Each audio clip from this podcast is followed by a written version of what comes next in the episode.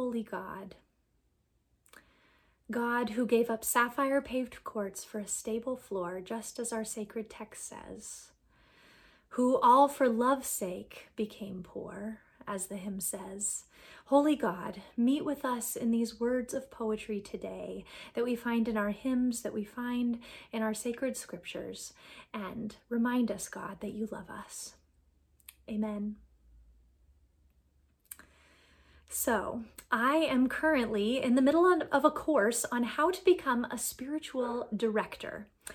And in this program, I am also required to have a spiritual director while I study and learn. And you may be wondering what a spiritual director even is. The name does sound a little odd, doesn't it? Is a spiritual director someone that taught Harry Potter, the boy wizard who lived? Is it something you might find on Diagon Alley, perhaps? Or in Hogwarts School of Witchcraft and Wizardry? Alas for you Harry Potter fans. Spiritual direction has less to do with Professor Trelawney tea leaf reading and is more just as it sounds. A spiritual director is someone who listens carefully to someone and to the Holy Spirit for about an hour at a time, and who then helps that person they are listening to listen to the Holy Spirit too. And as we've been in a time of transition at our church, in our country, and in our world, and as my course does require it, I now have my very own spiritual director. In fact, because I forgot to get myself one in the first couple weeks when I was supposed to, I panicked and then tried to get one very quickly. And now I accidentally have two spiritual directors in my life. And let me tell you, it has been one of the best accidents. I presume it isn't possible to have too much spiritual direction. I suppose in the middle of everything going on, I'm just lucky. I could use all of the spiritual directioning that I can get. And so now I have Zoom meetings with these two wonderful women, one every other week. And in this last week's meeting, I was lamenting a lot. My spiritual director rang a bell to signify the start of our time. She lit a candle on her end of the Zoom call to remind us both of God's presence with us. And then she started as she usually does, and she asked me what I brought to the space that day. And this week, her kind question opened up the floodgates. I was lamenting the state of things, how I am exhausted with Zoom while still grateful also for its safety, of course. I was lamenting how I'm afraid of COVID and how a sneeze will set me Googling symptoms, which is always the worst idea. I'm preaching to myself here on this one. Never Google the symptoms. I'm preaching to myself. So don't do it. Don't Google the symptoms. I was I was lamenting too how much I miss so many friends how even pastoral care calls these days feel odd and stilted because I wish I was sitting over a cup of tea with you instead of talking through a screen. So I was fearing feeling fear about my family getting COVID too. I was feeling how fragile life is. I was feeling anger at folks who don't take the virus seriously and who go without masks. I was feeling jealousy with those who have gotten the vaccine already. I was feeling exhaustion and feeling the exhaustion of dear ones in my life who continue to organize for better things in our city and country, but who run up against so many roadblocks. Maybe you can relate to some of this. Maybe you can relate to all of this. I'm sure we each have even more of our own things to add to this list, to the list of things that we currently lament. And after I said all this, my spiritual director sighed. She said, That is a lot. And then she asked me where I thought the gifts were in all of this. Because while perhaps I hadn't heard it, she said, I had mentioned them. And to my surprise, when I started thinking about it, they were there. There were gifts right now in the middle of the mess that is January 2021 and even in 2020. Just because I can't meet with people in person, it does mean that I get to host some Zoom calls from my comfy bed and wear my pajamas. I might miss my family and friends dearly, but they are well right now.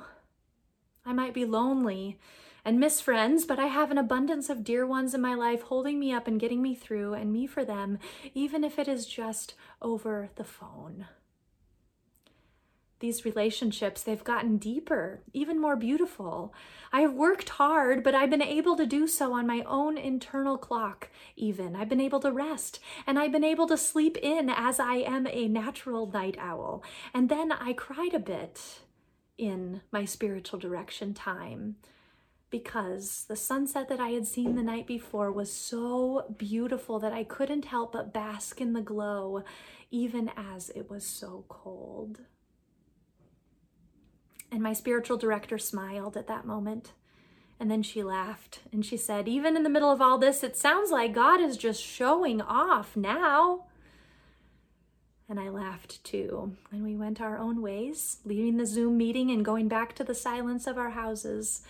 And throughout the day, I kept thinking of my spiritual director telling me, God's just showing off now, isn't he? And I kept giggling. It felt really right. And I'm someone who comes across as being always happy and joy filled. I've been told this, in fact, my whole life. My sibling Anita has told me that it would be nice if I wasn't always so energetic and joy filled and singing at the top of my lungs. And that makes sense. I think this outward happiness comes from being told that being Christian means that I should always be happy, for Jesus has saved us. What have we to struggle with? And let me tell you, this is terrible theology. And this terrible theology really messed me up for a while. It told me that I should ignore my problems and my griefs, that I shouldn't be angry or wish for things to be different, for that wasn't very Christian. I should be content.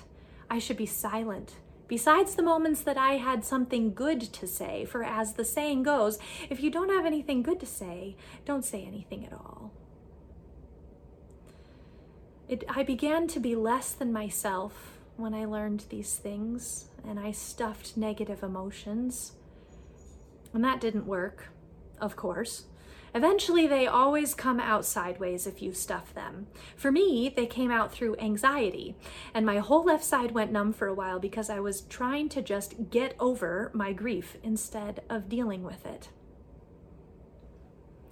And so, when I say that looking for God's gifts in the middle of such a wild time and noticing God showing off even here and even now, when I say that looking for those things was helpful for me, I don't mean to say that I or any of us should just move on.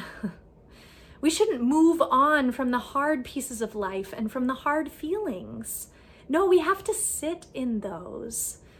And I think the book of Psalms, of the prophets, of the book of Lamentations, and so much more in our sacred text tells us this. We got to sit with the pain. There's no way around pain but through it. And it is difficult, but that is the only way. As the Mandalorian says, this is the way. We cannot stuff it or pretend it isn't there. We cannot try to ignore the pain through television or being busy or working out. Those things can sometimes be helpful, but what we really must do is we must sit with the emotions, sit with our griefs, sit with the experience and feel the pain. That is the only way through it.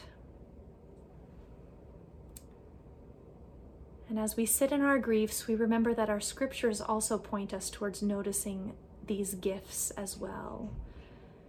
Our first text today, Psalm 111, invites readers to join the writer and see the ways God has shown off in our midst. It says, Full of honor and majesty is his work, and his righteousness endures forever. He has gained renown through his wonderful deeds. The Lord is gracious and merciful. He provides food for those who fear him, and he is ever mindful of his covenant. He has shown his people the power of his works in giving them the heritage of the nations. The works of his hands are faithful and just. All of his precepts are trustworthy. They are established forever and ever. He sent redemption to his people, and he has commanded his covenant forever. Holy and awesome is his name. And that really feels like God is just showing off, doesn't it?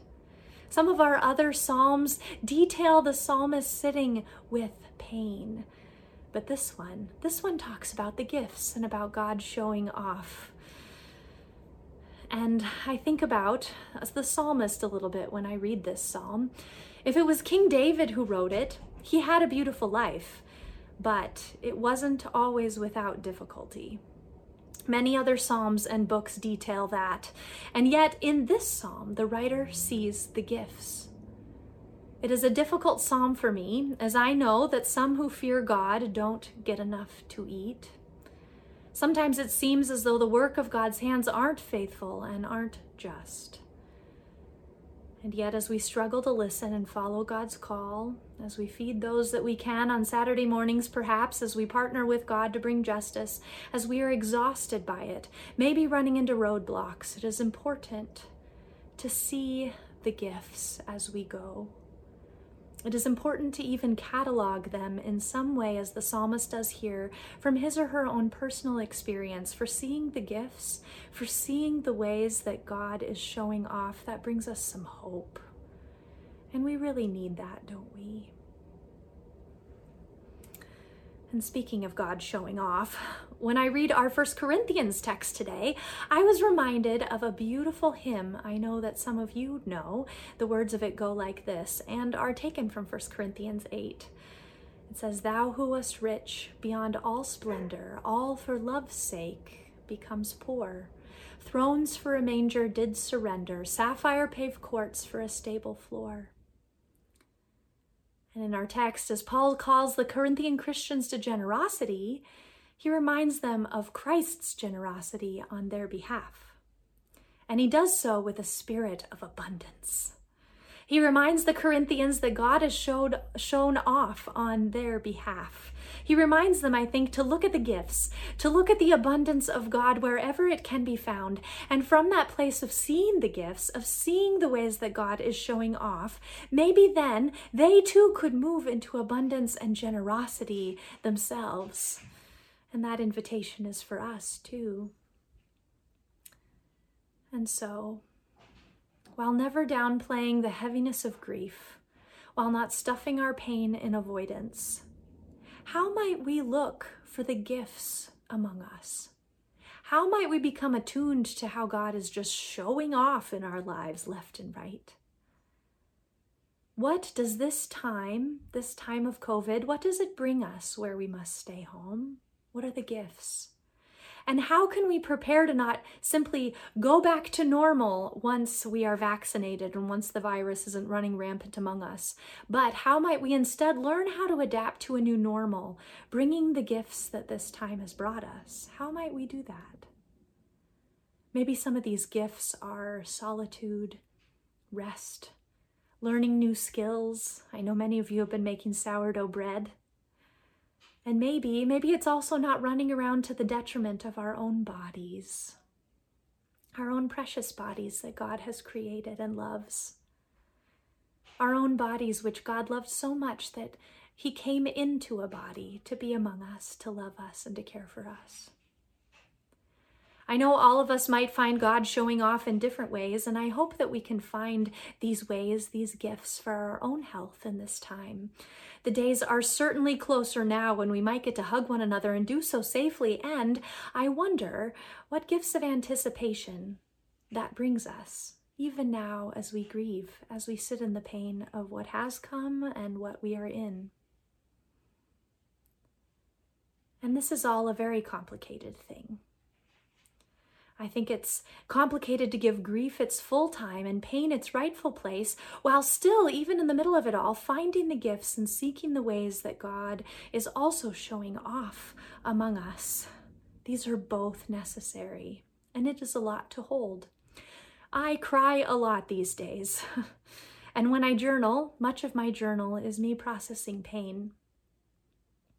But I have also worked to begin cataloging some hopes too some gifts, some ways I see God just showing off. I think these both, both the grieving and the joy, they together are a ton of feelings and can feel very overwhelming, and they both keep me afloat. And so today, even as we are still in the middle of things, may God bless you with the ability to sit in the grief, and may you have strength to weather the necessary healing steps of feeling the pain. May God be with you in that. And may God also give you clear vision to see the gifts and see the ways that God, our Creator, the one who loves us, the one who put on flesh to be among us, to love us, may we see the ways that that God is just among us already, showing off. Amen.